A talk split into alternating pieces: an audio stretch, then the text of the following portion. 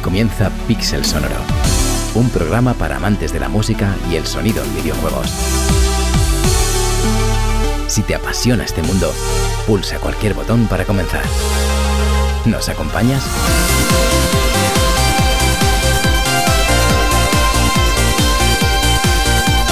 Bienvenidos amigos y amigas a Pixel Sonoro, aquí Iván García para presentar otro programa dedicado a la música y el sonido en videojuegos.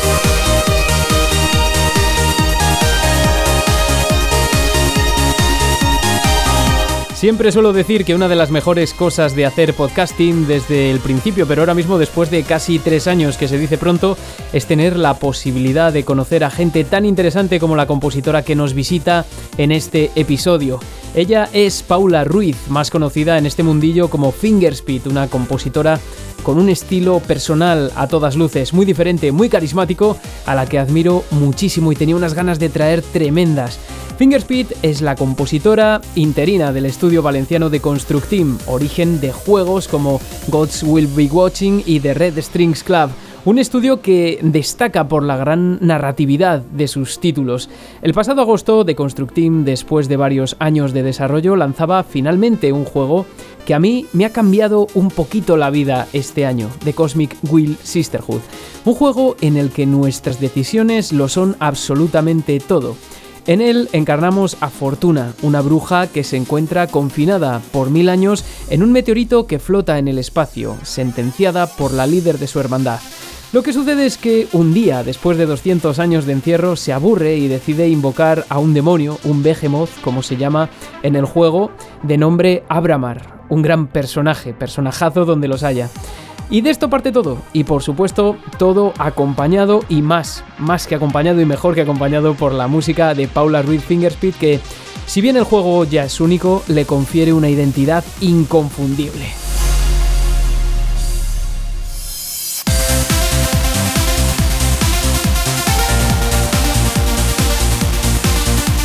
Y gran parte de esta identidad viene influida por un subgénero, el post-rock, del que vamos a hablar en este inicio de programa. Ya veréis que vais a descubrir música interesantísima y toda la historia que hay detrás de la banda sonora de The Cosmic Will Sisterhood. Os vais a sentir como flotando en el espacio. Y por si esto fuera poco, como ya es habitual, cerramos con Pablo Naopi Covermanía, quien además es un grandísimo, grandísimo fan de The Constructing y de la música y del trabajo de Paula Ruiz Fingerspeed, tanto que hace poco le dedicó también un episodio en su gran podcast Mega Mixtape que os recomiendo siempre muchísimo. Y dicho esto, ya solo queda adentrarnos en las profundidades del cosmos en busca de quizá nuestro destino. Acompañadnos.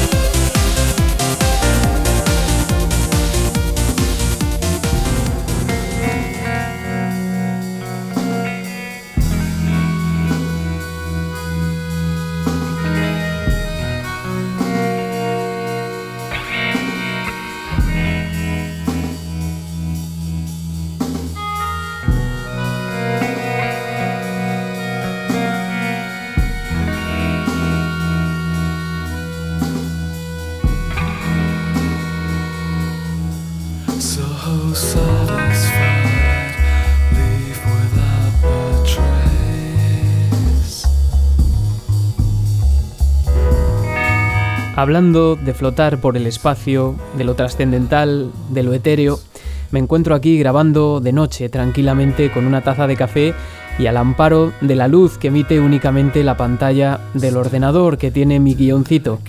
Y ¿sabéis qué, queridos oyentes? Creo que nunca he dicho nada similar antes aquí en Pixel Sonoro, pero estoy seguro, casi seguro, casi al 100%, de que este programa se disfrutará mucho más así, en la tranquilidad de la noche, a solas y de manera introspectiva. Uno de mis, por otra parte, estados preferidos de ser. Todo se ha dicho. Yo soy así, y así disfruté también de la experiencia que me brindó The Cosmic Will Sisterhood, un juego cuyos componentes nos sitúan a caballo en un lugar liminal, por así decirlo, entre lo acogedor del hogar en medio de la noche y la angustia que provocan los propios movimientos sociales y, por qué no decirlo también, ciertos dilemas existenciales.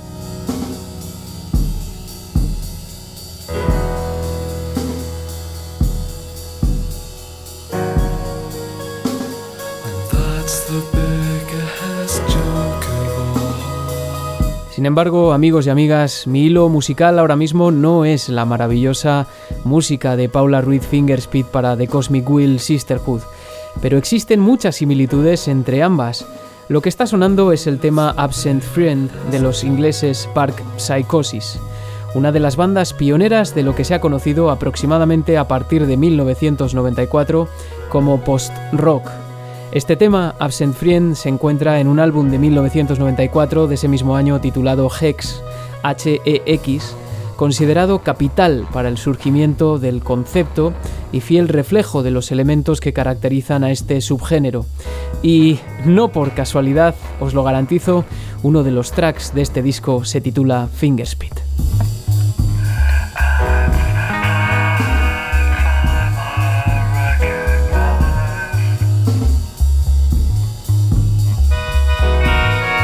El crítico musical Simon Reynolds es uno de los autores más conocidos en la musicología por haber desarrollado conceptos como los de post-punk y post-rock, entre otras cosas. Es un autor, Simon Reynolds, del que ya hemos hablado, al que hemos citado en varias ocasiones en Pixel Sonoro por sus inclinaciones hacia el estudio de la música popular urbana y de la cultura pop en general. La última sin ir más lejos, en el episodio sobre Hiro Kawaguchi o Outrun y la nostalgia del futuro. ¿Y por qué son importantes Reynolds y el álbum Hex de Bark Psychosis en todo esto? ¿Qué es lo que les une a The Cosmic Wheel Sisterhood? Para empezar, son importantes porque la primera vez que apareció el término post-rock fue en la crítica que Simon Reynolds hizo de este disco en la revista Mojo Magazine, aunque lo desarrollaría más tarde en sucesivos textos para otras publicaciones como The Wire o Melody Maker. El autor define el post-rock simple y llanamente como el uso de instrumentos de rock para propósitos que no son los del rock y por el empleo de un estudio de grabación como un instrumento más como señala Hugo Felone en un artículo de 2020 para la revista Cuadernos de Endomusicología, un artículo en el que este autor se propone reflejar una genealogía del concepto del post-rock. Pero sin duda, el factor más importante que une a Reynolds y el post-rock de Bar Psychosis a The Cosmic Will Sisterhood es que se trata de una influencia reconocida por Paula Ruiz Fingerspeed, algo que es patente en la banda sonora de lo nuevo de The Constructim.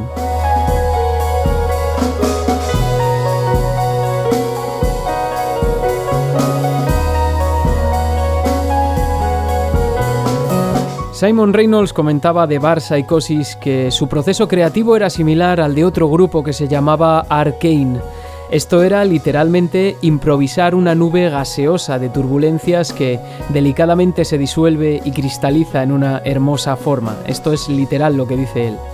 La banda, Bar Psychosis, se había formado en 1986 como un grupo de versiones de Napalm Death, y en una entrevista realizada por Reynolds a la banda en 1990, John Ling bajista del grupo, le comentaba a Reynolds que no empleaban emociones específicas para componer las canciones, que no era posible identificar de lo que se hablaba en la canción al escuchar la grabación. Decía, preferimos que la gente interprete lo que quiera de ello, puesto que eso supone otra capa de creatividad. Y esto es súper importante a la hora de comprender cómo funciona la música de The Cosmic Will Sisterhood y probablemente os vayáis dando cuenta, vayáis atando cabos según se sucede la entrevista con Paula Ruiz Fingerspeed. Al ser preguntado John Lynn por la importancia que tenían para Bar Psychosis nociones como las de haz lo tuyo, expresarse a uno mismo o qué significaba el término originalidad, John Lynn remarca que la música y el proceso creativo realmente proceden de fuera. Fijaos qué profundo, qué importante, que la música ya está ahí fuera, que el artista es solo un medio, que el proceso creativo realmente comenzó con el inicio del universo hace miles de millones de años. Qué bonito y qué fácilmente conectable, por otra parte, al caso de una bruja vidente, inmortal, que se encuentra flotando en el espacio, confinada en un asteroide por mil años.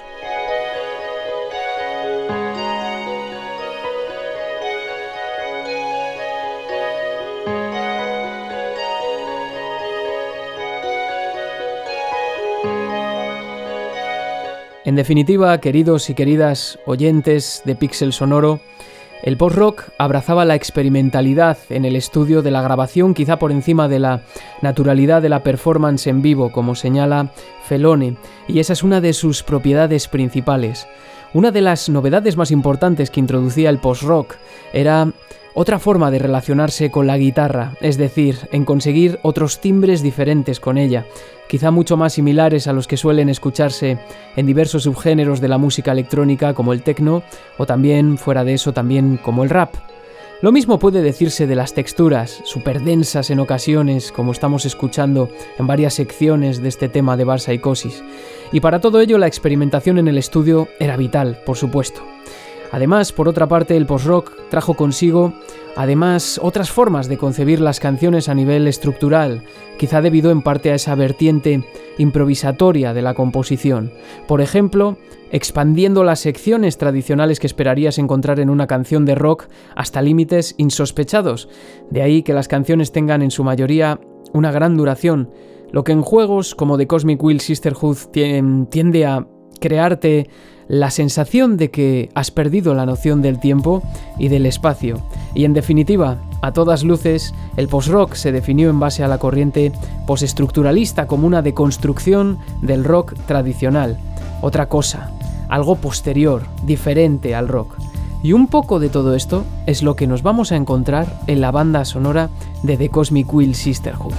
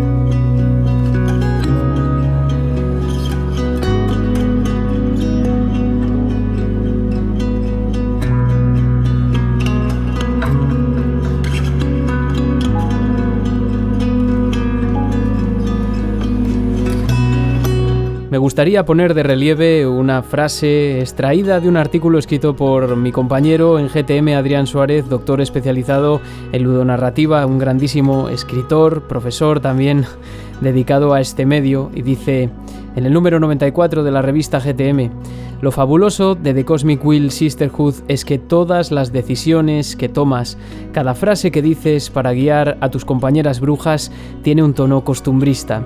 Es un juego que habla sobre la amistad, sobre quiénes somos y a dónde vamos.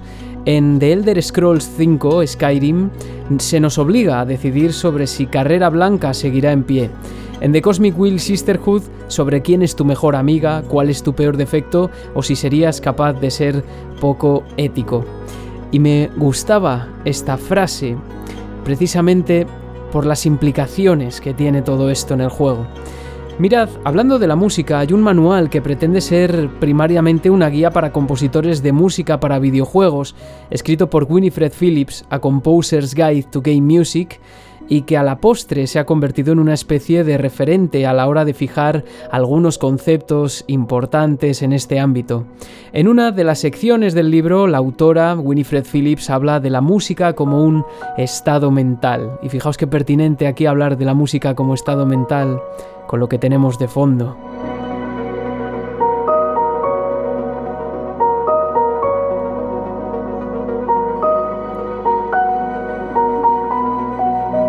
Esto ya sí que es de Cosmic Wheel Sisterhood, este es el tema Making of a Witch. Y siguiendo con Winifred Phillips, esta autora señala en ese libro, en A Composer's Guide to Game Music, que hay juegos en los que se requiere una predisposición mental específica, una mentalidad concreta para jugar de manera efectiva, algo que denominó The Zone, la zona. La zona podría definirse por consiguiente como un estado de concentración que el jugador debe alcanzar para jugar a un juego lo más satisfactoriamente posible y lo que hace Winifred Phillips es identificar cuatro géneros que deben potenciar este estado. Estrategia en tiempo real, simulación, puzzle y survival horror. The Cosmic Will Sisterhood, en toda su peculiaridad cósmica, guarda mucha relación con los dos primeros, por varios motivos, aunque su punto fuerte sigue siendo el de la toma de decisiones. Dice Winifred Phillips que la música, en el caso de los juegos de estrategia en tiempo real, el jugador tiene que estar al corriente de todos los sucesos que acontecen a gran escala y por consiguiente la música lo que debe hacer es inspirarte alerta y calma al mismo tiempo, algo que a priori no sucedería en un juego de estrategia corriente puesto que no hay limitaciones de tiempo entre turno y turno. El mundo sigue avanzando en el juego de estrategia en tiempo real, independientemente de lo que hagas. Y por otra parte, en el caso de los juegos de simulación, la autora señala que comparten muchas semejanzas con los juegos de estrategia en tiempo real, en tanto que los eventos en el juego continúan su progreso, independientemente de las acciones del jugador.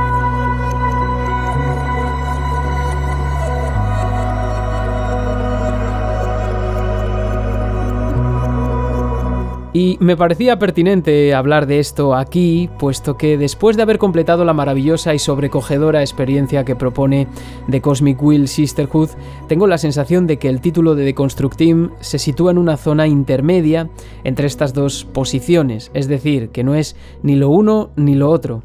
Cuando juegas a The Cosmic Will Sisterhood tienes la sensación de que todo es estático en un primer momento y sin embargo la propia narrativa del juego constantemente te está alertando de cambios trascendentales que debes gestionar con tus decisiones.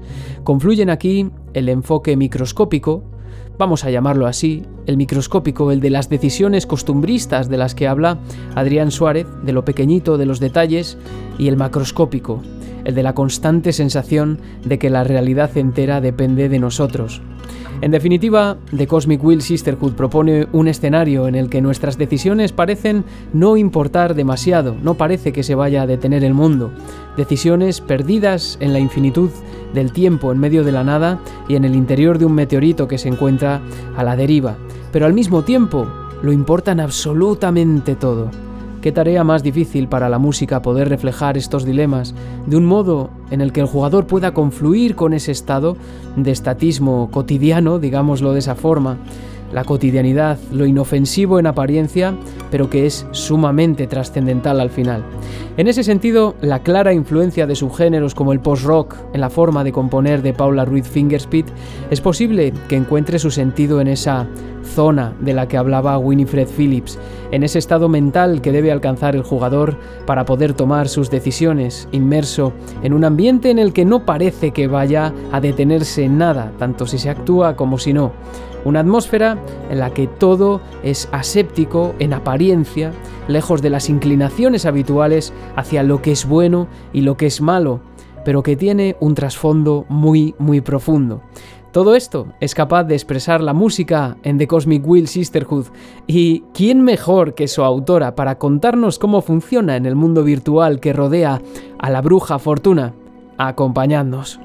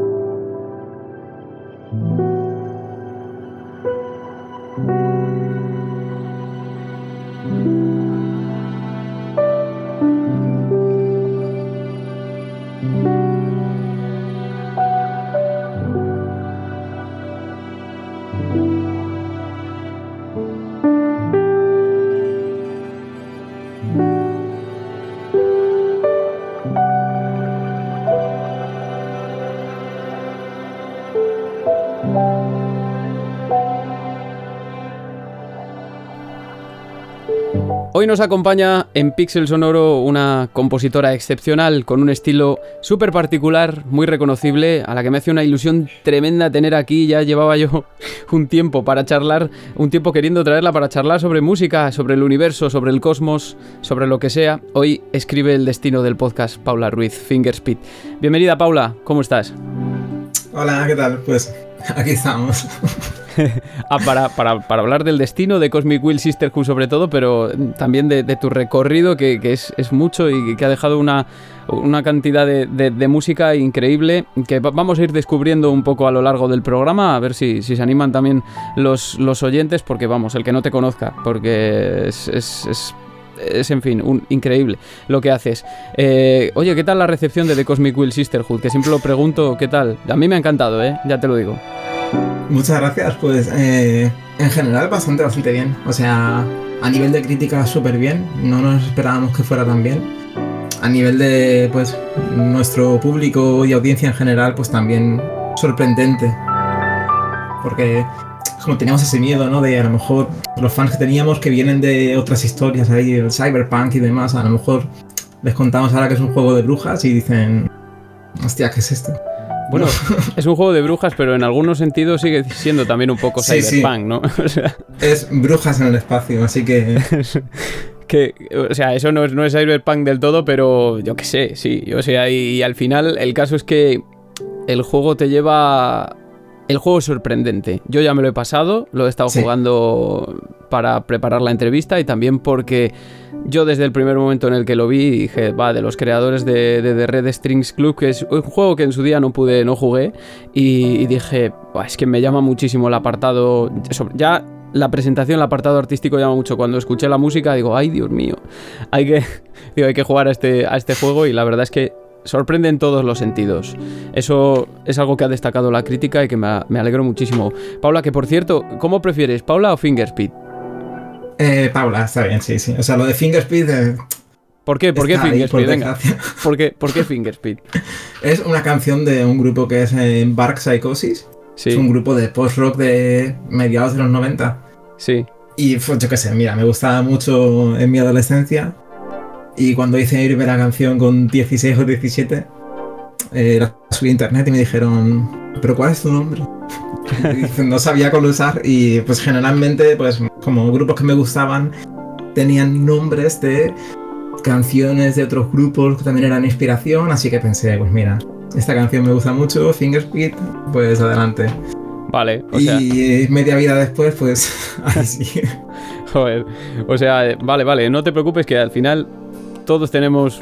a- todos nos ponemos seudónimos y cosas cuando somos jóvenes que sí, luego. exactamente. Claro, te arrepientes. A mí me pasa al dar el mail, por ejemplo, que yo soy. en- ah, tengo uno de los mails, este no, por supuesto, el del podcast, pero el otro es Raislin, no sé qué. Y Raislin era un personaje de la Dragonlance que a mí me gustaba cuando era adolescente. Y claro, ahora cuando se lo digo a la. Cuando, cuando lo pongo por ahí, sobre todo en temas administrativos y todo esto, y me dice, ¿y esto qué es, tío? Eres un friki, ¿sabes? Es como.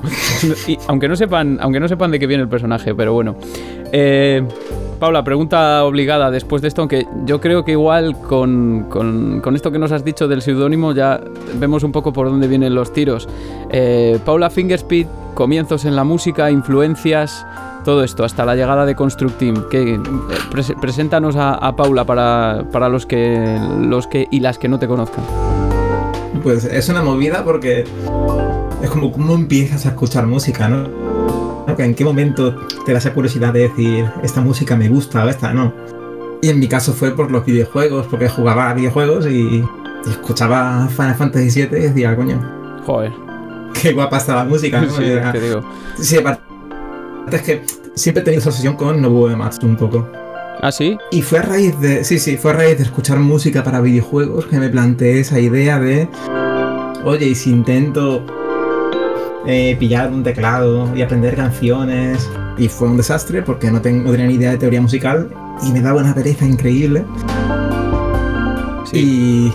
Y, y no sé, fue a raíz de eso me salió esa obsesión, pero la dejé de lado y de pronto pues empezaron a gustarme otros rollos de música, menos de videojuegos, que fueron evolucionando también por su cuenta. Y gracias a eso intenté probar la guitarra y de pronto la guitarra no me hacía falta esa teoría, esa teoría musical.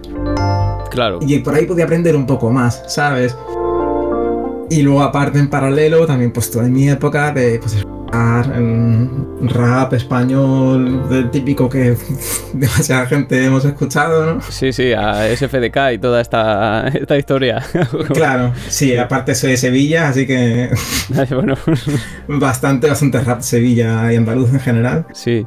Y tenía un par de amigos que rapeaban y yo pues decía, pues mira, te beats. Y, y pues llegó un día en el cual se juntó todo eso y como estaba escuchando música más diferente, ¿no? Estaba escuchando pues Radiohead y Mogwai y cosas así. Y grupos de post-rock, movidas así, pensaba, joder, la música puede ser algo mucho más diferente de lo que pensaba que era, no es algo tan... no sé. Tan, tan, tan, este- tan cuadriculado, quieres decir, ¿no? Que es, Claro, que es lo que suele decir la gente que no, es que yo. De hecho, hace poco vino Carlos Viola, que es. eh, os, os lleváis muy bien, y de hecho no estarías aquí si, si no fuese por él, seguramente. Y, y él, él me decía un poco lo mismo, ¿no? Cuando me contestó al correo, que era como en plan, oye, yo no he ido a conservatorio, no sé qué. Y es que no, no sé, creo que en general la deriva de todo esto nos demuestra que la música es algo muy intuitivo. Es lo maravilloso de la música, ¿no? Que es, que es muy intuitivo y que no hace falta eh, eh, em, saber, por ejemplo, exactamente la teoría, sino que la práctica viene sola y hay veces que es mucho más... Tiene mucho más que ver con la sensibilidad que tú tengas a la música o incluso, no sé cómo decirlo, con, con, con el gusto, ¿no? Que, con, con el que tú haces las cosas. O sea, que al final es mucho más intuitivo también, ¿no? Hay, hay gente que sabe mucho, puede saber mucho de teoría, igual a la hora de componer, no, porque no, no sé, igual le falta algo, ¿no?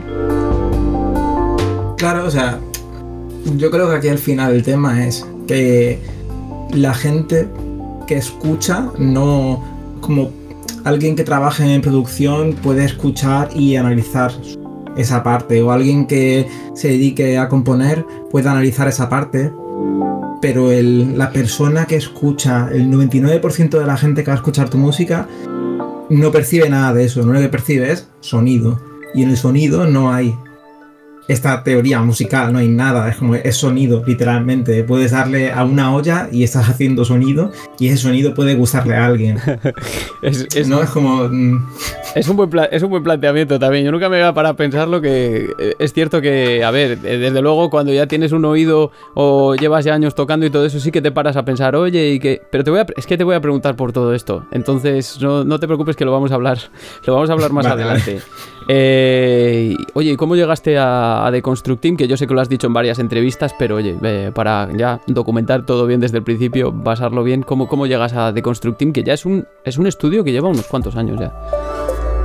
Sí, o sea, pues hace 12 años creo que fue, Sí, ya te digo. que eh, pues en un foro que había, que sigue existiendo creo, pero media vida, Sí. eh, en ese foro pues yo era bastante habitual y Jordi también. Y de hecho Jordi empezó pues a, a hablar de desarrollo de videojuegos, ¿no? Se hizo un subforo específicamente de desarrollo de videojuegos y ahí pues él compartía pues su progreso y su forma de empezar y empezó a publicar sus primeros juegos ahí. Y yo los probaba y era como, joder, está guapo esto. ¿Por qué no tienen sonido? ¿Por qué no tienen música? Ah, no tenían música. al Y principio. simplemente, claro, y simplemente porque, porque no tenían a nadie que lo hiciera. Y entonces, pues yo lo escribí y le dije, oye, literalmente no estoy haciendo nada con mi vida ahora mismo. ¿Te gustaría usar mi música? Y claro, él estaba encantado. Así que, pues a, a raíz de ahí empezamos a hablar y nos hicimos bastante amigos. Y de hecho, pues yo qué sé, pues como pues hubo un par de veces que fui, vine aquí a Valencia, porque yo por entonces estaba en Sevilla. Y yo qué sé, pues eso, pues, en plan, muy buen rollo. O sea y que seguimos trabajando. en esos primeros casos, digamos que fue la música antes que el videojuego, en ese sentido, ¿no? Que no estabas tan metida en el proceso, sino que fue como en plan. O, o yo no sé si, si ya tenías tu música hecha y él dijo, ah, guay, guay, lo voy a meter. O. No sé si me entiendes. Sí, sí, o sea, era una movida esto porque él hacía juegos y yo pues, hacía música, pero en realidad esto fue eh, como yo hice un par de maquetas y después de las maquetas tuve como un par de años que no hacía más música porque, pues mira, me dio bajón y dejé de hacer música. Ya. Y esto también lo vi como una oportunidad de decir, oye, pues a lo mejor con esto puedo volver a hacer música. Y entonces empecé a hacer música yo por mi cuenta de cara a videojuegos, porque por entonces tenía esa, esa perspectiva que tiene mucha gente de voy a hacer música para videojuegos. Sí. Entonces la música para videojuegos suena como música para videojuegos. Sí, que tiene No sé cosas si que, que hay- no, pero es que es verdad que yo me dedico un poco a investigar eso y, y dentro de lo que es el mundo académico y todo, pero quiero decir, hay cosas, hay rasgos que de verdad que ya lo hablábamos con Damián Sánchez cuando vino con Temtem, hay rasgos que no, no son, no son por- no tienen por qué ser de genuinamente de videojuegos, pero hay ciertas progresiones armónicas, por ejemplo, o y ciertas melodías también, desarrollos melódicos que a ti te recuerdan a, no, igual no a cosas específicas, pero desde luego eh, hay ciertas bases con Super Mario, con The Legend of Zelda, que con Pokémon también, muy importante, que, que cuando tú lo escuchas y, y lo tocas por ahí también te dice hostia, eso suena como a videojuego, ¿no? Aunque sean sonidos de, de piano. No sé, o sea, no es, no es tontería decirlo, pero yo creo que tu estilo es muy diferente, ¿no?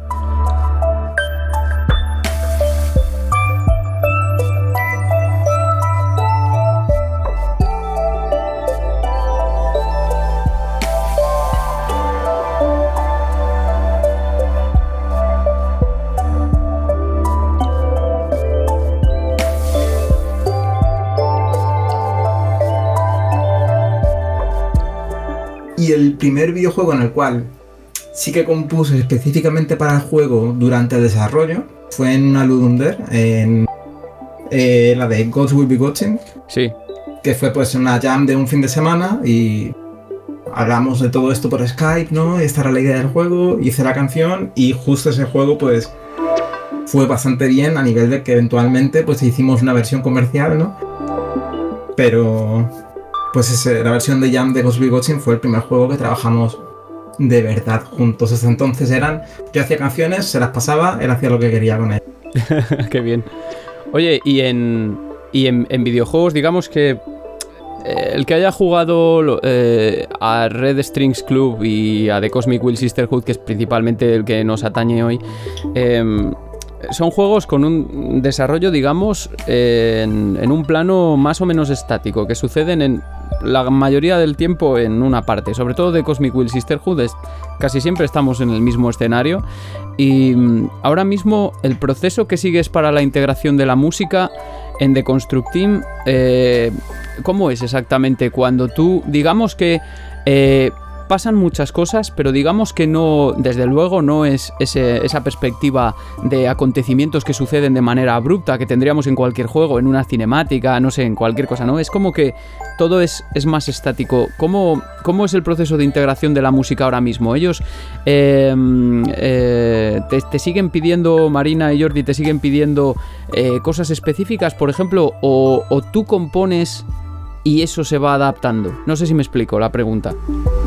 Sí, o sea, ahora mismo, tal y como trabajamos, pues es que, a ver, bueno, aquí una aclaración. Los tres que somos de Construct Team, aparte de trabajar juntos, pues también somos, estamos en una relación, Sí. estamos en una relación poliamor, Ah, vale, vale. vivimos juntos los tres, así que es como, es mucho más que hacer juegos juntos, ¿no? Es, es un tema eso. Entonces, no sé, como que estamos eh, mucho más en con- contacto con respecto a todo. Cuando hablamos de cualquier cosa, estamos, mm, yo qué sé, como... mm, que de todo decidimos un poco todo, entre comillas, pero a la vez cada persona pues tiene su, su apartado y, y ahí es donde se centra esa persona en concreto. Y por ejemplo yo con la música sí que es cuando, cuando ya tenemos definido qué juego vamos a hacer y empieza ese predesarrollo, Sí. pues ahí yo me dedico a decir, vale, a ver cómo suena este juego, qué tipo de eh, paleta sonora puede tener, mm, cómo podemos integrar la música en este caso, ¿no? Mm, ¿Qué es lo que me habéis preguntado? Claro, Entonces, eh, básicamente, pues eso es. eh, depende del juego, pero ya no trabajamos para nada como al principio. Ahora mismo sí que es algo mucho más compenetrado en general los tres. Claro, eh, es que yo te iba... te- Tenía varias preguntas, o sea, muchos interrogantes en relación con, con, con tu propio proceso de, de composición en ese sentido, porque me puedo imaginar que, que está relacionado también con tus propias influencias, digamos, por ejemplo, eh, con el post-rock o el rock progresivo. em. Claro, yo cuando estaba jugando al juego me daba cuenta de que, em, por ejemplo, yo soy soy un poco cabeza cuadriculada en ese sentido con la música. Igual por eso eh, me tengo que dedicar a lo académico, porque, porque igual no tengo tanto talento como me gustaría. Eh, cuando me siento a componer, yo necesito que haya pasos, ¿no? Que haya un desarrollo. Por ejemplo, armonía, pues necesito que de esto se vaya aquí y vaya aquí. Y en, en ese sentido, pues pongo la melodía o luego del revés, ¿no? Y sin embargo, claro, estos juegos tienen un planteamiento tan etéreo que quería preguntarte eh, ¿cómo, ¿Cómo desarrollas tú esos pasos? ¿Y qué importancia tiene el timbre en todo esto, ¿no? Los, los sonidos que se escogen. Eh, pues es bastante libre y abstracto todo esto, la verdad. O sea, no tengo una forma de empezar, rollo de primero percusión y luego. Sí. Como, no, es como yo realmente es como. Mira, sí que suelo darle una prioridad enorme al diseño de sonido. O sea, lo primero que hago es abrir algún sinte. Generalmente suele ser el Omnisphere, la verdad. Sí. Y entonces es como empiezo a buscar algún preset que me guste y empiezo a improvisar con eso. Es como, vale, ese sonido me gusta, pero ahora se puedo transformarlo a esto que realmente eh, me gustaría hacer, ¿no? Como ya, ahí ya como que empiezo un poco a, soñar, entre comillas, ¿no? A, pensar, ¿cómo estaría más guay esto? Pero aún así luego me tiene que encajar con qué quiero transmitir con esto. Eso cuando se hace una canción específica para algo, porque hay veces que incluso puedo componer de forma más difusa y luego acaba encajando para otra movida. Pero no, no tengo una forma de empezar mm, concreta, la verdad. Como... O sea que hay, hay Eso es otra pregunta que tenía yo para. Digo, hay improvisación. Es, hay una. Empiezo siempre improvisando. Sí. Claro, claro. Que... De hecho, o sea, las guitarras, por ejemplo, todas están grabadas siempre improvisadas, nunca compongo cosas y luego las grabo porque se me da fatal, la verdad. no soy intérprete, entonces es como sé que si tengo que repetir una grabación me va a salir mal, así que yo grabo, me pongo a improvisar encima de la pista, que está bien, para adelante. Sí. Y, y si no está bien y hay errores, pues mm, los intento arreglar un poquito en edición o a lo mejor no. A lo mejor me gustan los errores porque al final después de escucharlo 50 veces te acostumbras y dices, es que me gustan los errores estos. Sí. Y, se acaban quedando y está guay, no pasa nada. Claro, y el, tema de los timbres y todo eso me imagino que también, por lo que me has contado, tenía yo esta pregunta escrita también, es una lección de grupo, casi porque es, yo creo que en este juego, especialmente en The Cosmic Will Sisterhood, hay determinados timbres que... Mm, que acompañan al personaje o a la situación. O sea, quiero decir, en, en, ausencia, digamos, de, de yo qué sé, de, de, una selección de, de, progresiones armónicas, que, es un... Al final hay veces que hay códigos que todos entendemos, ¿no? Que, te quieren dar a entender que alguna situación, por ejemplo, no es deseable, que por este camino mejor que por el otro. Quiero decir, yo, yo creo que este juego es como que los timbres a veces acompañan, por ejemplo, los timbres que se utilizan en, el tema de Dalia, digamos, no son los mismos que en el de Yasmin, por decir de alguna forma, ¿no? Hay, hay como, no sé, personalidades en cierto modo antagónicas en algunas cosas, ¿no? Pero como que no se quiere dar tampoco al... Es, es un desarrollo neutral, es lo que te quiero decir, ¿no? no le queréis dar tampoco al jugador las pistas. O sea, es difícil el juego en ese sentido porque no hay nada que te indique, oye, si tomo esta decisión la voy a cagar y creo que la música, creo que la música es uno de esos, ¿no? sí, o sea, mm, sobre todo con las canciones de personajes fueron más difíciles de componer porque realmente no te pueden dar, o sea, supongo que es un tema de diseño de sonido también esto pero es como lo único que te dan son pinceladas de cómo es esta, cómo es esta persona, ¿no?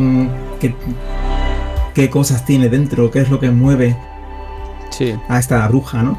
O qué relación tienes con ella incluso, qué intención puede tener también. Es como definimos al personaje y hay veces que ni siquiera... Mm, mm, está definido qué, va a decir exactamente. Y aún así pues ya puede estar hecha más o menos la música y luego se puede adaptar, depende del mensaje que pueda tener, pero es que muchas veces una misma bruja va a venir varias veces y puedes tener una relación diferente con ella, depende de las decisiones que hayas tomado. Entonces, todo esto se tiene que tener en cuenta en la música, que con, con las brujas nunca es dinámica, así que tiene que adaptarse a todas esas situaciones. Claro. Y luego aparte también hay un tema que es que, como las visitas algunas suelen ser largas, pues los temas se suelen hacer más largos para que no se hagan repetitivos o pesados. Sí. Entonces, pues tiene que haber esa variación, ¿no? A lo mejor en una sección no puedo implementar tantísimas emociones, pero puedo dividir la canción por partes y que cada parte pueda transmitir algo. Y entonces te va, cambiando y va sorprendiendo. Claro, es una especie de sugestión, es lo que quieres decir. O sea, quiero, por ejemplo, eh, vale, voy a hablar de mi caso, de, mi caso, de mi, de mi, juego, ¿vale? Porque digamos que eh, para todos los oyentes, todas las oyentes que no hayan jugado de Cosmic Will Sisterhood es un juego eh, que eso, la mayoría del tiempo se desarrolla en un sitio, pero tus decisiones implican siempre consecuencias. Todo lo que estás haciendo siempre implica consecuencias y por ejemplo, y por supuesto yo entiendo que da lugar a una rama de eh, finales, de consecuentes, en fin. En mi caso, em, yo por ejemplo al principio entre... Llega un momento que tienes que elegir entre brujas, ¿vale? vale, yo por ejemplo apoyé a, a, Yasmín en principio porque me parecía buena chica, luego no sé, no me cayó bien, pero al principio me parecía buena chica. Y... Y es cierto que en el momento en el que tú apoyas a una, lo que tú decías, ¿no? Llega un momento que en, en, algún lugar del juego vas a confrontar con las demás, o con todas al mismo tiempo pero la música no cambia. El track siempre es el mismo y sin embargo lo que estás diciendo es que tú divides en secciones, digamos, para darle eh, otro carácter y que el jugador se sugestione él mismo, ¿no? Digamos, en cierto momento. Por ejemplo, Pablo Naop, mi, colaborador del que te he hablado antes of the record, decía que a él la música de Daggersmith le hizo apoyar a Dalia.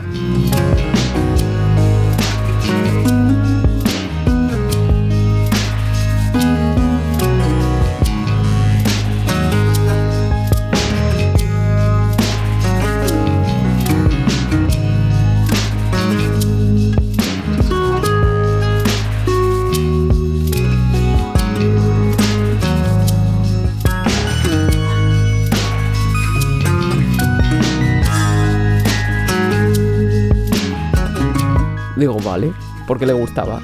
Digo, está bien. Bueno, pero eso está guay. O sea, creo que mm, es parte de cada bruja, ¿no? O sea, aparte de la estética y lo que te dice, la música es su rollo también.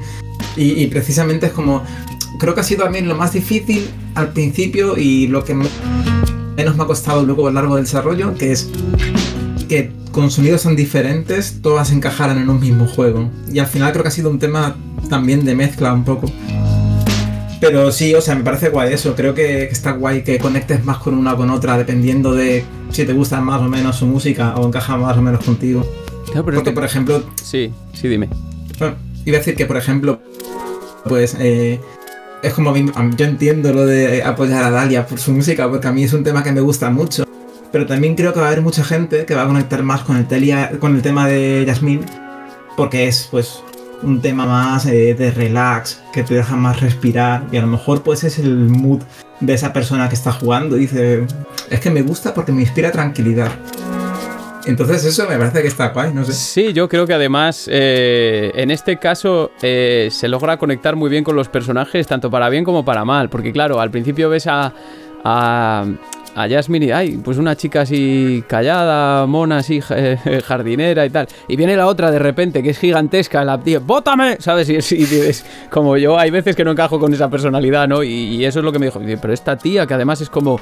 Eh, mm, es, eh, hay, hay, como un reflejo de los ideales políticos, digamos, de, de toda la polaridad que existe ahora, pues ahí puesta en el videojuego de alguna manera. Y yo me imagino que esto ponerlo en música también ha tenido que ser difícil. O sea, tú es que te has tenido que empapar de los personajes y me imagino que también de los diferentes finales que haya.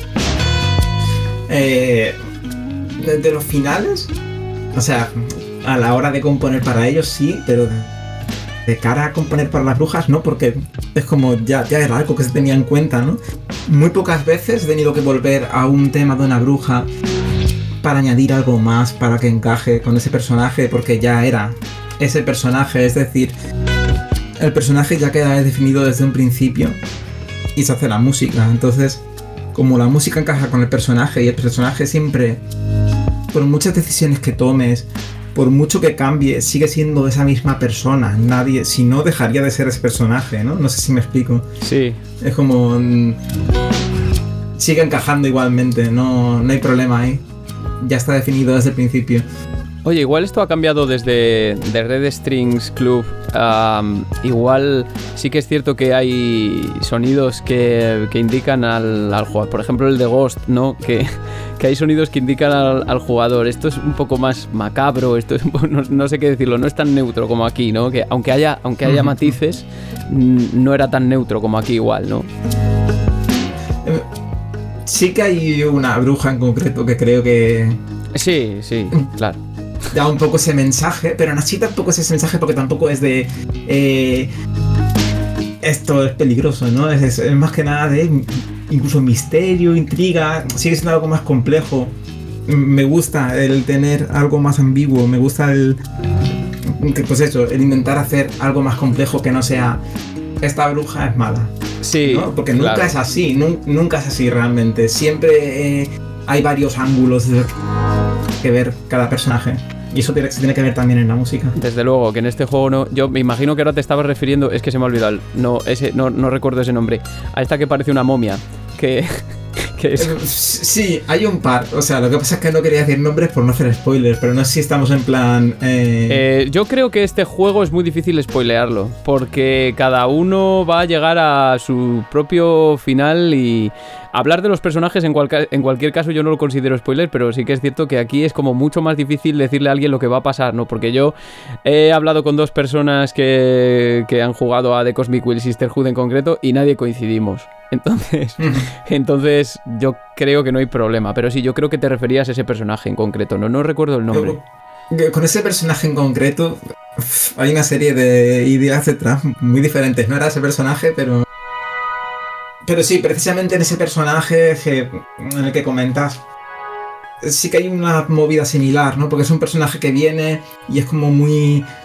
Mm, ni siquiera es agresiva, pero es hostil, ¿no? Sí. Pero a la vez es misteriosa y precisamente tiene este título de ser eh, la bruja matemática. Sí. Así que para mí eso tenía que ver reflejado en la música y por eso pues es un auténtico lío de tema de que si intenta seguir el ritmo pues se va por todos los lados, ¿no? Es como un poco de escucharlo de forma activa más que pasiva. Si lo escuchas de forma pasiva, bien. Desconectas un poco porque es too much. Sí, eso, mira, eso te iba a preguntar también. Em, digamos que todo este, este tema de eh, músicas que son igual con sonidos más etéreos, más suspendidas, eh, representa muy bien el escenario al final en el que tú estás. Y, te iba a preguntar precisamente si esto se trasladaba al tempo, ¿no? Al ritmo, si hay eh, lo que llamamos heterocronías, ¿no? Isocronías, pues un, tempo continuo, heterocronías, pues algo libre. Que tú coges y dices, mira, esta vez me voy a librar del tiempo. Hago encima lo que sea. Pero no hay mm. tiempo. No, o sea, no sé si entiendo bien, pero todos los temas tienen un click track. Literal, siempre va todo Mm, al ritmo, lo que pasa es que intento hacer cosas un poquito más diferentes de un 4x4 normal, ¿no? Como, yo qué sé, intentar tener algo más de mm, eh, libertad, de tener cambios de ritmo. No suelo hacer cambios de tempo realmente, pero sí, que evidentemente cada tema tiene un tempo completamente diferente. Y, y, esto eh, ni siquiera me lo planteo que haya que tener una sección con tempos similares ni nada así. Como cada tema es su tema propio y, que funcione el tema solo. Ya lo veremos en el juego si encaja todo. Sí, o sea. Generalmente encaja.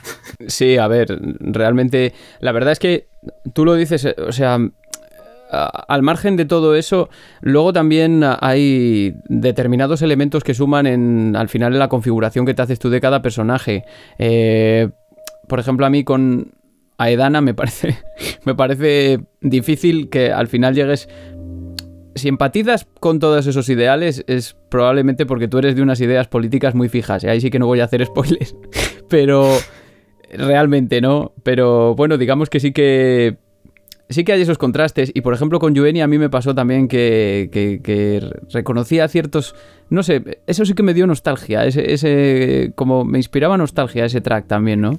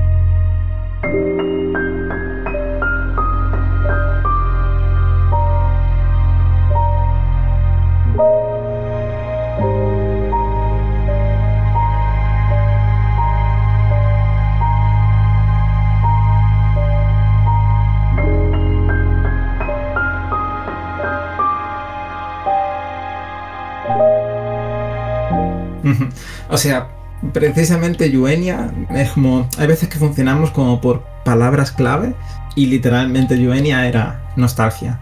Ah, qué bien. Joder, esto. O sea, eh, porque era este rollo de es una persona que cuida, le tienes cariño. Lo que pasa es que al principio tiene este como empieza un poco oscuro el tema precisamente por ese rollo de la primera vez que lo escuchas no sabes qué está pasando y tiene que dar este mal rollo entre comillas, pero muy pronto se transforma en ese abrazo, ¿no? De esta persona que te cuida y a la cual quieres un montón y pues sí hay cierta nostalgia porque es alguien a quien realmente has echado de menos, ¿no?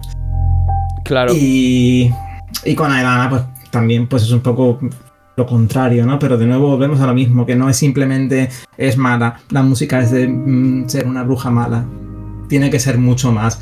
Aunque puedas estar completamente en contra de todo lo que diga.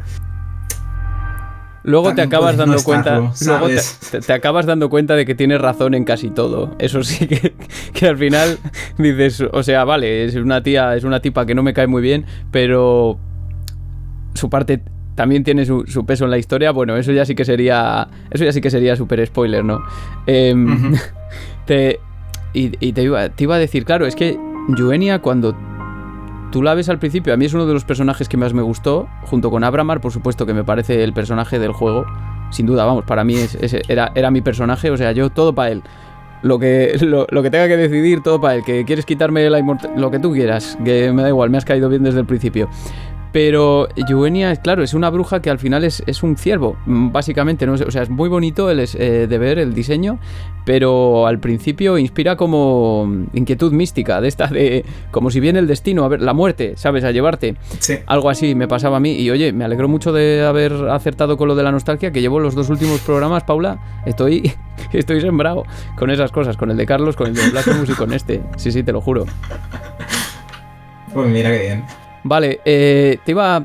Ahora, la, la siguiente pregunta eh, bueno, mira, voy a hacerte algo que tenía, eh, una pregunta que tenía que haberte hecho antes y es que eh, ayer también hablando con Pablo Nao precisamente me decía que mm, había como, me, dijo que, que, The Cosmic Will Sisterhood era un juego pandémico, ¿no? y, que veíamos como ciertos paralelismos entre estar metido en casa y, todo cómo sucede el juego. Pero desde luego lo que es el, trasfondo es cómo, cómo afectó la pandemia al desarrollo en este sentido.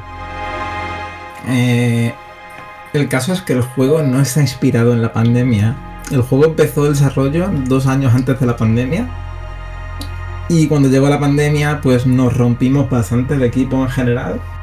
Y fue lo que hizo que el desarrollo se parara bastante y que haya costado tanto sacarlo.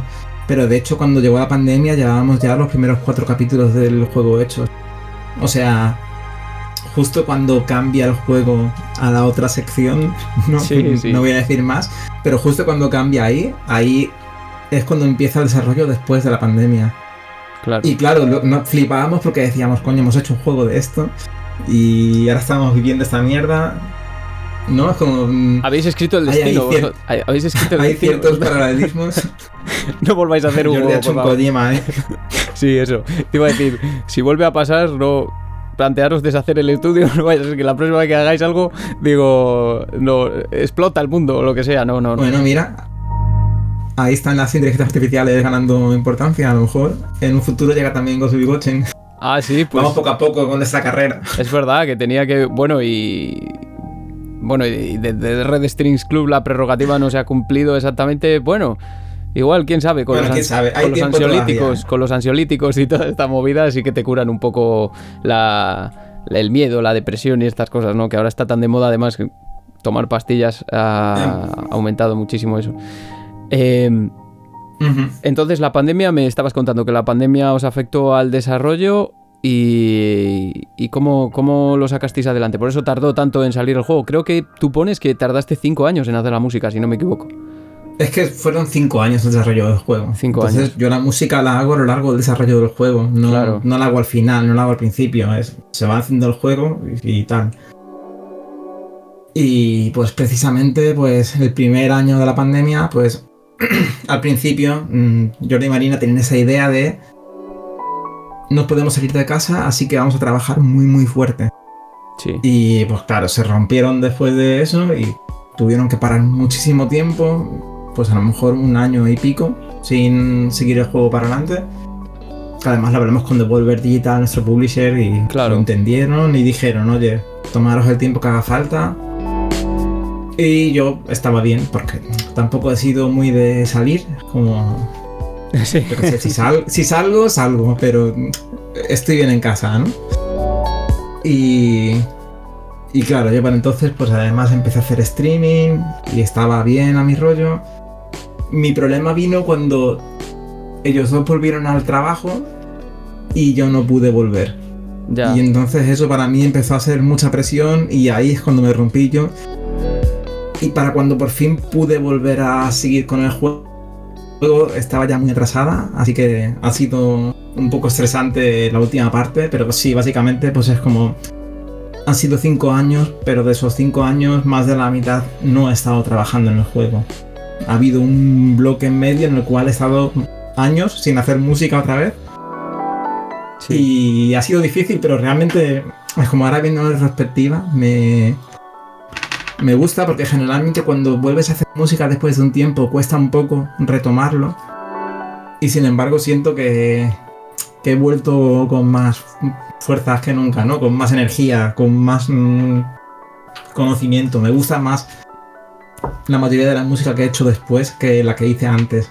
Y eso me, me alegra mucho. Qué bien. Y creo que se ha- Creo que también se ha plasmado en el desarrollo. En el, en el desarrollo final, en el resultado final. Y es algo que han destacado también los medios. Y que de hecho. mm, También cuando acabas el juego. Pues hay un mensaje de agradecimiento. También diciendo todo esto que está muy bien.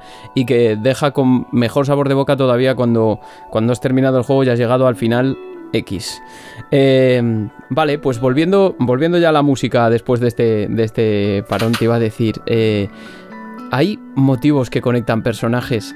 Eh, no he tenido esa sensación, salvo en un par de ocasiones. Una de ellas ha sido el, en el track de Fortuna. Hay un pequeño motivo que también aparece en el track de, de Cosmic Wheel, ¿sabes? Y Sí. no sé si se hizo a propósito, porque al final. Eh, claro, es que si, es que si digo esto, reviento, reviento parte de, parte de la trama del juego. A, a lo mejor lo puedes decir en clave o... Pero digamos que Fortuna y la rueda cósmica están muy conectadas en ese sentido. ¿no? Es- Sí, o sea, sí que hay conexión ahí. O sea, buah, es que precisamente son dos temas que fueron hechos de un modo completamente diferente al resto del juego. Venga, pues cuenta, cuenta. Sin, Vale, es- sin spoiler. Bueno, y si quieres, si quieres hacer un... pe- Claro, es que esto es, es tan contradictorio porque no estamos hablando de un juego del año 93, que yo ya normalmente ya digo, oye, mira, jugadlo. No, lo hago ¿sabes? sin spoiler, no te preocupes. Vale, vale. Sin, sin spoilers. Eh, al principio, bueno, durante mucho, mucho, mucho tiempo, y con mucho tiempo me refiero que a lo mejor esto lo cambiaríamos este mayo. O sea, hace medio año. Ostras, hace nada, sí. Imagínate. Sí. El primer capítulo entero tiene música dinámica y el menú formaba parte de esto. El menú empezaba con la música de nada más empezar el juego, ¿no? Cuando empieza su partida, pues esa era la música del menú. Sí, Y, y el tema de la Cosmic Wheel en sí era un tema que hice para cuando en Twitch hacía conciertos en directo. Ah, qué Pues bien. era como el tema con el cual siempre acababa los directos y la gente le gustaba mucho. Era como siempre lo hacía el último tema porque era el tema que a la gente le flipaba. Y ya tenía un tema, había una conexión ahí directa con esa canción. De hecho, por entonces decíamos la Cosmic Wheel. Llamábamos, Sí. así, así- así al tema, toda la audiencia y todo. Y por entonces ni siquiera se ha anunciado el juego, pero nos reíamos porque era como es el tema del juego y nadie lo sabe Sí, pero realmente el tema del juego no estaba en ninguna parte del juego, entonces nos parecía que encajaba perfectamente en ese final de decir, aquí suena la Cosmic Wheel. sí. Y esto encaja también con mi obsesión de... Es muy importante cuando enciendes un juego la música que suena Sí, o la intención. Puede no tener música y ser un menú increíble, no pasa nada por eso, pero a mí me gustan los menús que lo, que lo enciendes y te atrapan. El ejemplo para mí principal en esto es eh, Xenoblade Chronicles. sí. Tú lo pones y te atrapa visualmente y la música mm, es hipnótico. Entonces, pues dije, vale, se hace un tema para el menú, que es el tema de Fortuna. Y, pues como siempre, pues estaba improvisando y venía a hacer el tema de la y pensé, buah, y si ahora meto esta cosa aquí y eventualmente acaba en esto y empecé a conectar otras canciones con la de Fortuna y fue como, guau, queda muy bien y, y tiene sentido, ¿sabes? Claro, porque, a ver, pues esa fue la historia. Tiene todo el sentido, porque al final, más allá de que sea la personaje protagonista, todo va y viene por Fortuna, básicamente. No voy a decir más, ¿vale? Pero digamos que, que, que eso, que Fortuna y la rueda cósmica están eh, son prácticamente lo mismo en algún sentido. Bueno, jugadlo, de verdad. O sea, o sea, eh, pero ¿qué es eso, no? La idea, la idea más o menos era esa.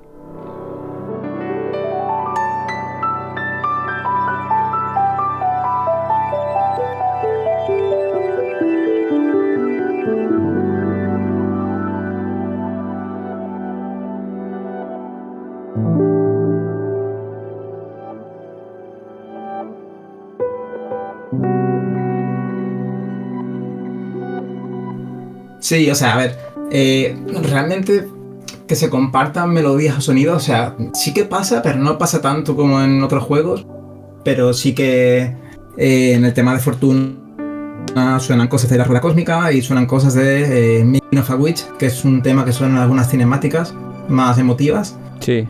del pasado de Fortuna, etc.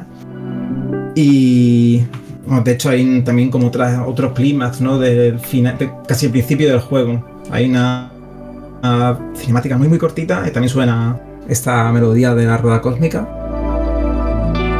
Y luego aparte, mm, sí que hay una canción que es literalmente...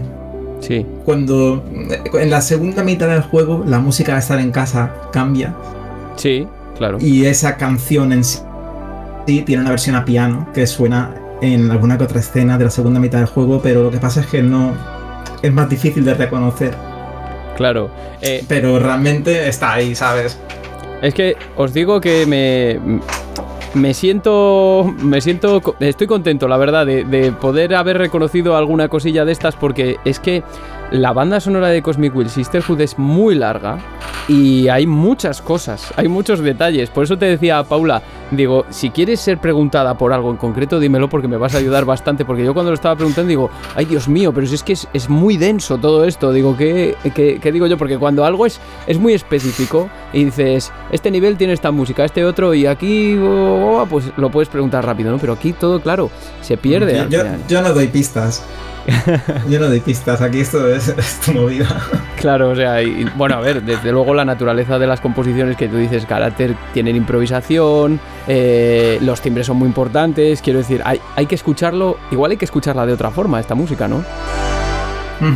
Otra que no sea tan analítica, eh, de ese modo, igual está hecho para eso. Y eh, mira, en este sentido, me ha dicho me ha, mandado Pablo Naub que te pregunte que, qué opinas de que tu música se consuma o se escuche de manera independiente al videojuego, porque cree que se presta mucho para eso también. Sí, o sea, yo para mí eso es como algo...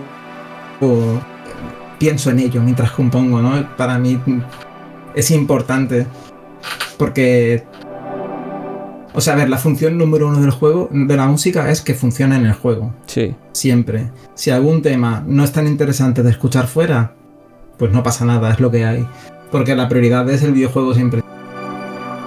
Sí. Pero yo, para mí, es como es otra cosa que, que te llevas de ahí, ¿no? Es la música del videojuego. Para mí, escucharla fuera del juego es volver a conectar con las cosas que sentiste cuando lo jugabas. Y para mí eso es muy, muy importante. Y aquí para mí también se mezcla que, para, que me parece súper... No sé, para mí la música que más disfruto es la música que puedo escuchar de forma activa, ¿no? El eh, tumbarte en la cama y ponerte unos cascos y escuchar todo lo que está pasando en la música. Sí. Y eso es lo que me lleva a intentar entrar más en detalle, ¿no? o, querer hacer algo más eh, mm, calmado, pero que aún así haya cosas sonando, ¿no? No sé, es como me, me sí, me influye, me, influye muchísimo a la hora de componer. Claro, es que él, decía que a él lo que le gusta con los juegos de Constructive y con tu música en general es, primero tiene, él tiene la costumbre de escuchar la banda sonora completa varias veces y luego ya juega al juego. Digo, ah, muy bien. Digo, yo ah, eso es spoiler. Digo, yo se lo, yo se lo, es verdad que es spoiler. En algunos casos es spoiler. Aquí no sé. No, no, porque tú ves la banda sonora y hay unos personajes que puedes identificar como personajes. Lógicamente, si te pone de Gardener, pues ya sabes. Pero y situaciones. Hay contextos y personajes. Y tú ahí ya puedes. Yo no creo que este te spoile el juego. En algunos casos sí. Que es que el track final a veces se llama La muerte de no sé quién. ¿Sabes? A ver. sí, dime. Los títulos no son tan spoilers, pero por ejemplo, el tema final, la mayoría de gente no lo va a escuchar en el juego. Y no digo más. No, eso es lo que te iba a preguntar. Es, no, es que esa era, esa era la siguiente pregunta. De hecho, o sea. Eh, hay mucho material musical en la banda sonora publicado también. O sea, yo cuando lo he visto digo, ostras, es que a la fuerza me he tenido que dejar algo. Se pierde mucho material musical el jugador cuando llega al juego con los diferentes finales y con todas las ramas que vienen de tomar decisiones. Eh, a ver, el último tema. Eh, hay mucha gente, el 99% de la gente no lo va a escuchar y no pasa nada. O sea, está bien. La gente que llegue, pues eh, mejor. Sí. Y luego aparte de eso, pues sí que en la segunda mitad del juego hay muchas brujas que puedes llegar a no conocer, depende de lo que hagas, con lo cual te pierdes sus canciones. Pero fuera de eso, diría que escuchas prácticamente todo. Bueno, si quieres off the record, ya me dices a ver a qué final hay que llegar, porque yo, bueno, yo te, cuento a qué final he llegado yo y tú me dices a, qué final hay que llegar para escuchar ese tema y ya está, si te parece bien, porque es que aquí, claro, es que qué mal, qué mal esto, ¿eh? Porque a mí me gustaría ya decirlo abiertamente, o sea, que pudiésemos hablar aquí y así el jugador, se o sea, el jugador, el futuro jugador, el oyente, el oyente se entera, se entera muchísimo mejor, ¿no? Ya, bueno, está bien, está bien. Se puede buscar en Google un poco, en la guía de Steam o algo así, ¿no? También, y ya está. El caso es que tú también cuando empiezas a trabajar en esto, eres consciente de que gran parte de eso se, de alguna manera se lo va a perder el, jugador. Me imagino que esto no te afecta tampoco. No, no pasa nada, o sea, lo que sé, pues igual que la música, pues muchísimo texto y arte y todo. Lo damos por hecho cuando haces un juego así, ¿no? Es como pues precisamente en música no te pierdes tanto como texto. O sea que a lo mejor en una partida puedes leer eh, 70.000 palabras de 200.000 que tiene el juego realmente. Pero como es tan modular, pues es que es imposible literalmente verlo todo. Qué bueno. Pero bueno, pues es lo que hay. Es lo que pasa cuando haces un juego así.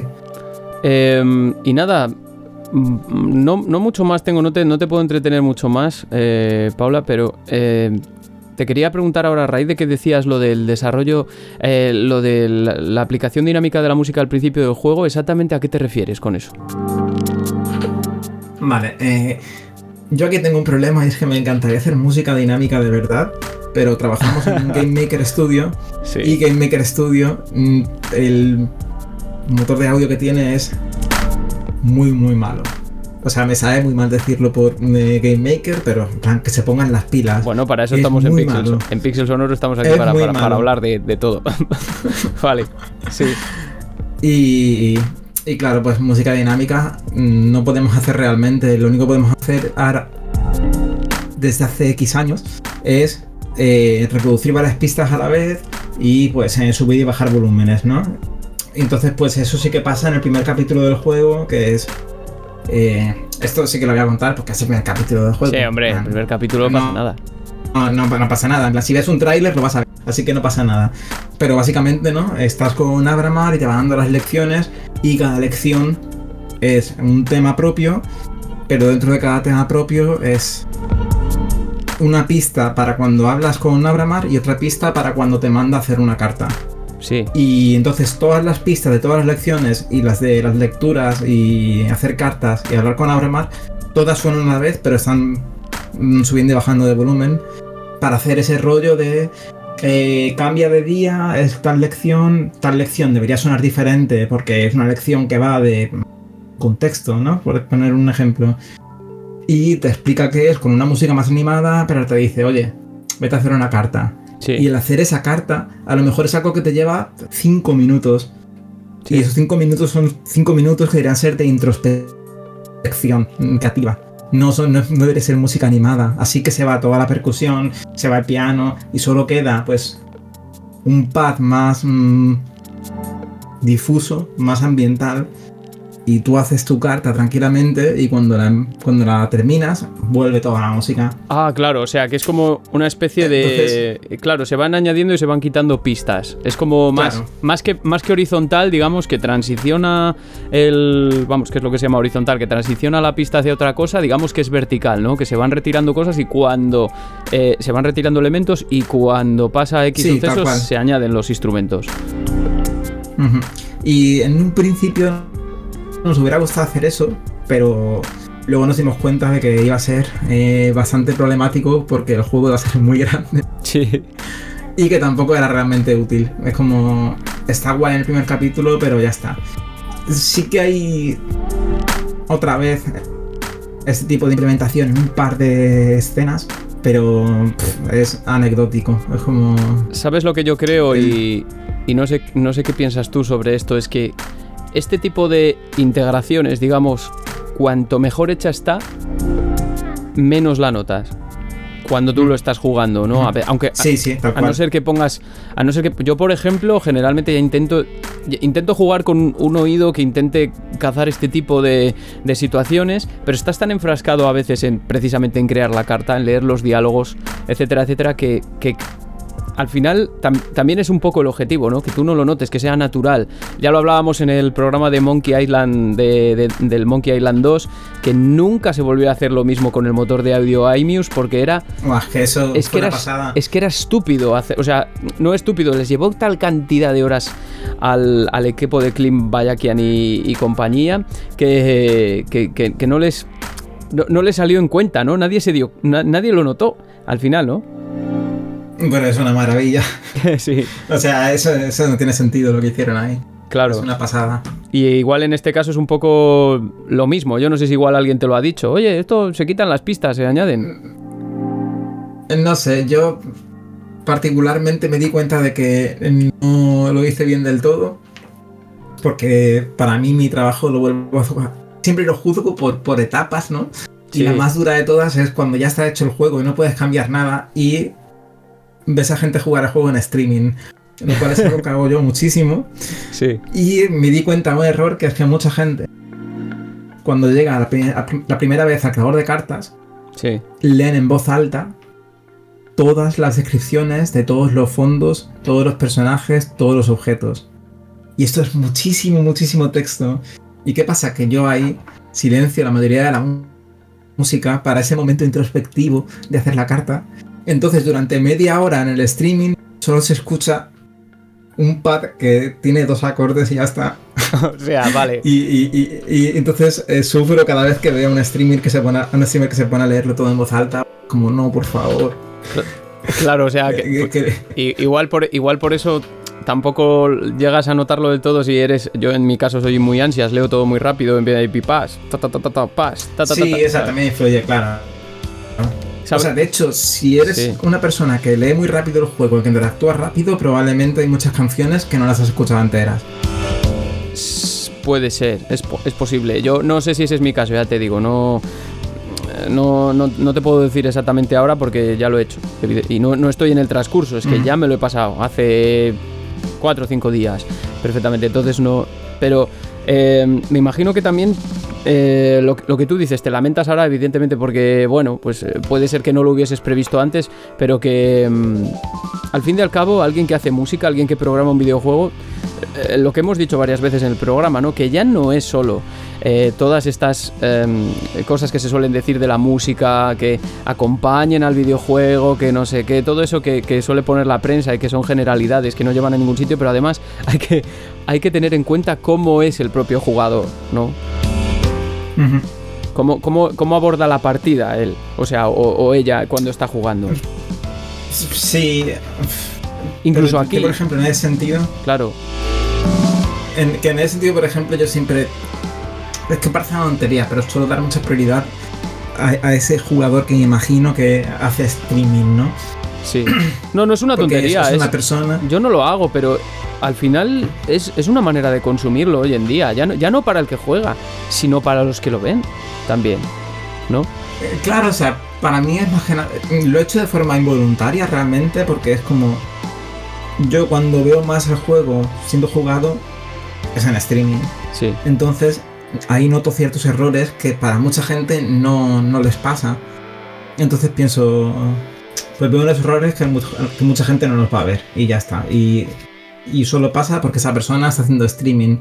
Pero no lo veo mal tampoco, no veo mal que haya gente que no escuche un tema entero, porque significa que esa persona no va a escuchar un mismo bucle de dos minutos sin parar. Claro. O cosas así. O a lo mejor, pues lo típico, ¿no? De estás en casa jugando al juego, dejas el mando un segundo y te pones a hablar con alguien, no tienes un bucle súper corto dándote la coñazo.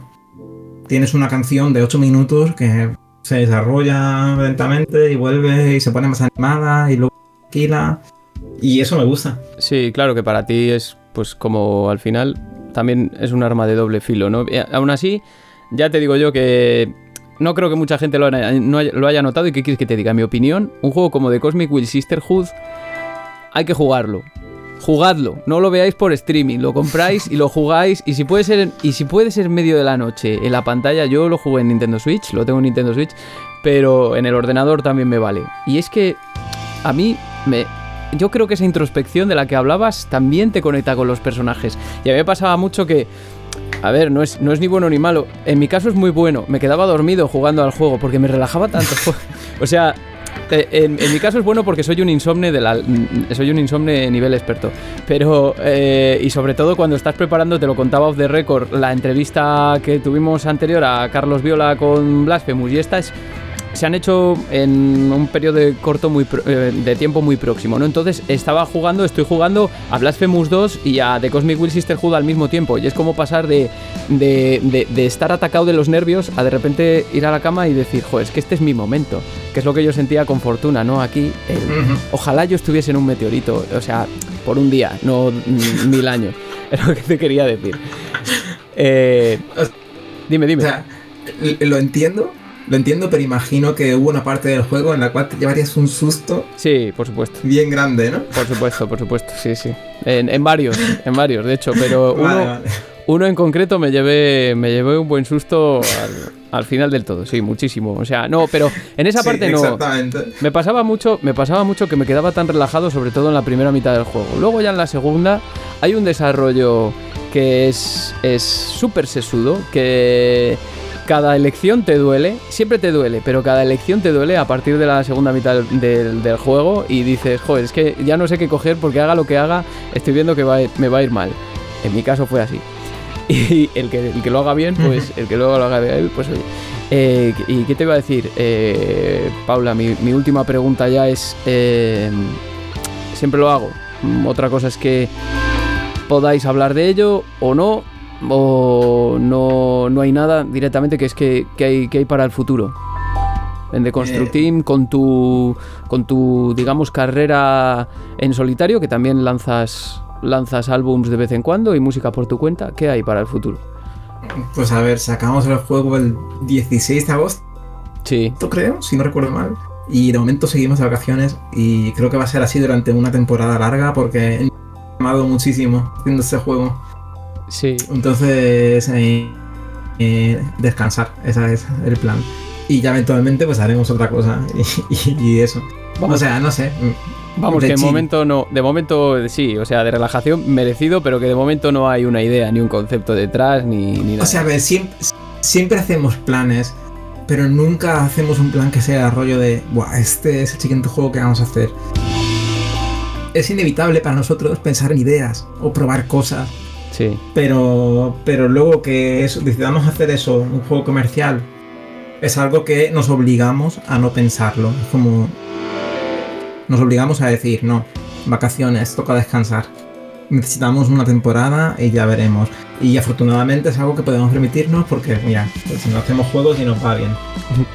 es como pues eh, de chill. Vale. Toca descansar. Perfecto, pues, oye Paula, os deseo los mayores de los éxitos. También te digo que cuento contigo para el futuro del programa si lo sigo haciendo cuando sea, que igual dentro de X años, pues igual no te voy a mentir, igual no sigo con ello, pero por supuesto eh, que os, deseo lo mejor y, que yo voy a volver a jugar a voy a jugar a lo que tengo pendiente de, de Construct Team porque me ha encantado cómo está propuesto de Cosmic Will Sisterhood, de verdad, todos los oyentes, juzgadlo porque os va a sorprender. Da igual que eh, igual, por ejemplo, digáis, no, pues yo no comulgo con este tipo de juegos, lo que, da igual, jugadlo porque os va a sorprender. Y nada, lo dicho, muchísimas gracias Paula por haber venido a Pixel Sonoro, conmigo aquí a hablar de... Por hablar de... aquí a, venir a hablar de música cósmica. Muchas gracias a ti por invitarme.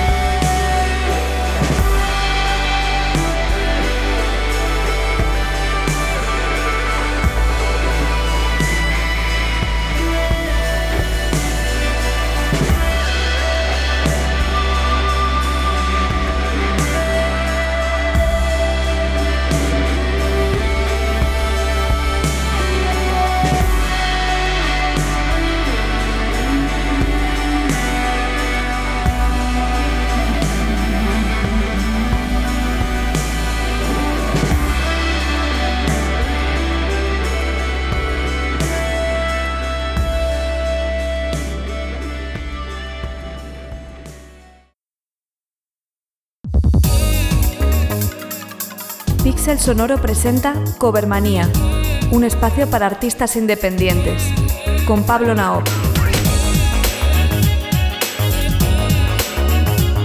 Amigos, amigas de Pixel Sonoro, después de esta aventura cósmica llega Pablo Naop aquí para unirse a nuestro viaje sideral. ¿Cómo estás, Pablo? Bienvenido una semana más. ¿Qué tal, Iván? Pues con mucho gusto. La verdad es que, si te he de confesar, no puede haber un episodio que me emocione más que este dedicado a The Cosmic Wheel Sisterhood, por lo menos este año. Yo creo que sin duda es mi banda sonora favorita del año aunque no se lleve el goti, se lo lleva en mi corazón. yo, sabía, yo sabía que este programa además te iba a hacer muchísima ilusión. Eh, ando, yo, la verdad es que últimamente ando como muy apuradillo de tiempo, pero es que eh, aunque tenga que grabar a trozos, de verdad que solo por ver la felicidad con la que vienes hoy merece la pena totalmente. Además creo que nos vas a traer hoy un cover, siempre lo haces, pero hoy especialmente nos vas a traer un cover también eh, repleto de calidad y un cover que tiene que ver con Fingerspeed también. Sí, es correcto. Yo creo que aquí pues estamos trazando un hilo narrativo dentro de Covermanía también. Porque el cover que traemos ahora pues eh, tiene a diferentes personas relacionadas con covers que ya hemos abordado anteriormente. Y en mi búsqueda por covers de Fingerspeed, aunque no encontré mucho, encontré algunos muy muy eh, rescatables. Y el que vamos a escuchar se trata de un tema de The Red Strings Club, del intro del juego, que nos ofrece la banda llamada Disco Cactus, que pues está compuesta por varios músicos de alto calibre en la escena de música de videojuegos y de jazz, sobre todo en Estados Unidos. Eh, está Laura Intravia, que es la voz de, de, la agrupación, pero también en este tema más bien toca la flauta. Está Mark Papegin, que es el, trompetista. Está Carlos, Seyen, Carlos Cini, perdón, Insane in the Rain Music, que como les digo, pues ya estuvimos hablando de él el episodio anterior. Él está en el, en el saxofón. Tenemos a Pete Bobinski en la guitarra, piano. Y a Doug Perry en la, en la batería y a Sam Bobinski en el bajo, ¿no? Entonces esta banda pues no solo tienen su propia banda, sino que han tocado para diferentes proyectos de jazz incluyendo Jazz Big Band, como un esfuerzo de Materia Collective, por ejemplo, han publicado con Materia Collective y este tema que vamos a escuchar, pues originalmente también estaba en un álbum de, Materia, aunque ya fue retirado. Eh, se llamaba eh, Menu, a homage to Game Title Themes, que es un homenaje a los temas de título de los videojuegos. Eh, entonces, no lo podemos encontrar ya o ¿O está Mira, afortunadamente, sí, afortunadamente en SoundCloud lo pueden encontrar en el SoundCloud de Sam Bobinsky. Eh, ahí lo pueden buscar como Sam Bobinsky y ahí lo pueden encontrar sin ningún problema, eh, porque es un tema muy bueno que me parece que vale la pena rescatar todos estos covers, además de videojuegos indie. ¿No? que no son tan comunes. Sí, y hasta la fecha además yo creo que es probablemente el tema más famoso de Paula Ruiz Fingerspeed, eh, más popular al menos en redes.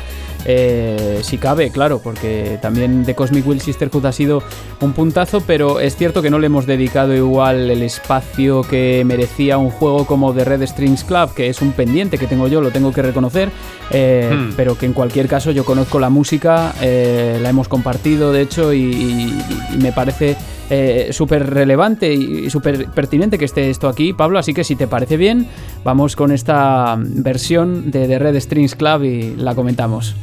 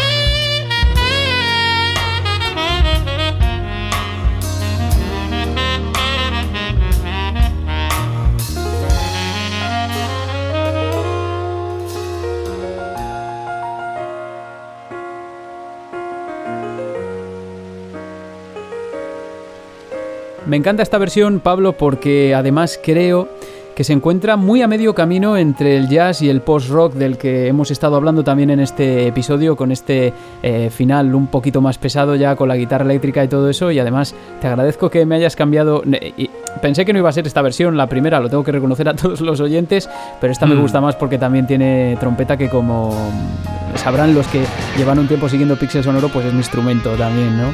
Eh, y además, eh, yo creo que también habla un poquito de la relevancia de, de Red Strings Club a nivel internacional, ¿verdad?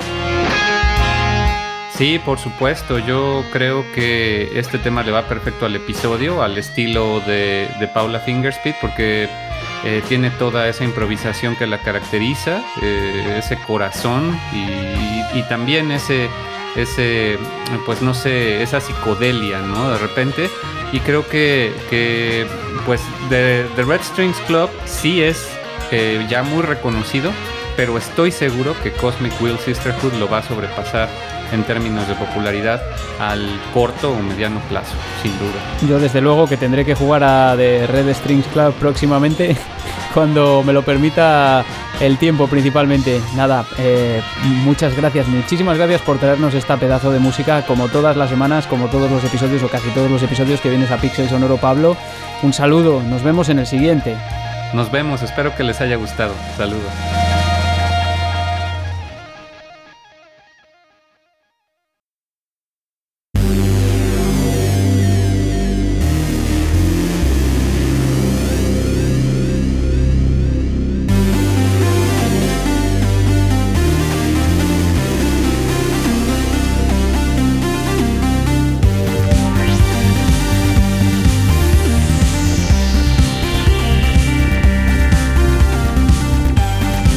Pues hasta aquí nos ha traído nuestro destino hoy, amigos y amigas oyentes. El círculo se cierra y nosotros nos vamos volviendo poco a poco de esa oscuridad apacible y etérea en la que nos encontrábamos. Abandonamos el cosmos, el firmamento y volvemos a casa. Espero de todo corazón que todas las historias que se han contado hoy aquí os hayan gustado y que alguien se haya tomado la molestia de tumbarse o sentarse en la noche a escuchar el programa y el impagable testimonio de Paula Fingerspeed talentosísima, compositora super maja y repleta de buenas ideas como habéis podido comprobar. Yo me quedo precisamente con su proceso de composición y con ese factor que ha destacado muy importante que es el de las acciones del jugador, su forma de jugar o incluso de consumir el contenido que es determinante a la hora de diseñar el apartado musical.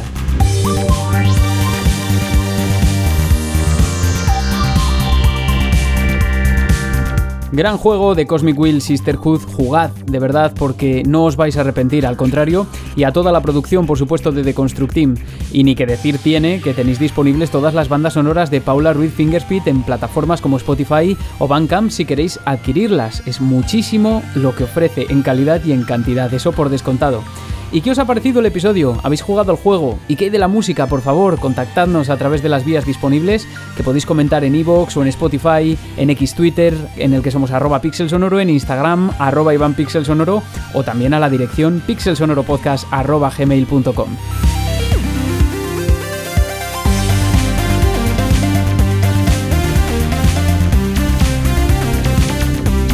Y hace mucho que no saludo a la gente bonita que apoya el podcast y hoy quiero acabar así, recordando que este sábado se celebra el Congreso de Podgaming organizado por Game Elch y la iniciativa y en donde se van a entregar los premios al Podgaming con Pixel Sonoro nominado en tres categorías.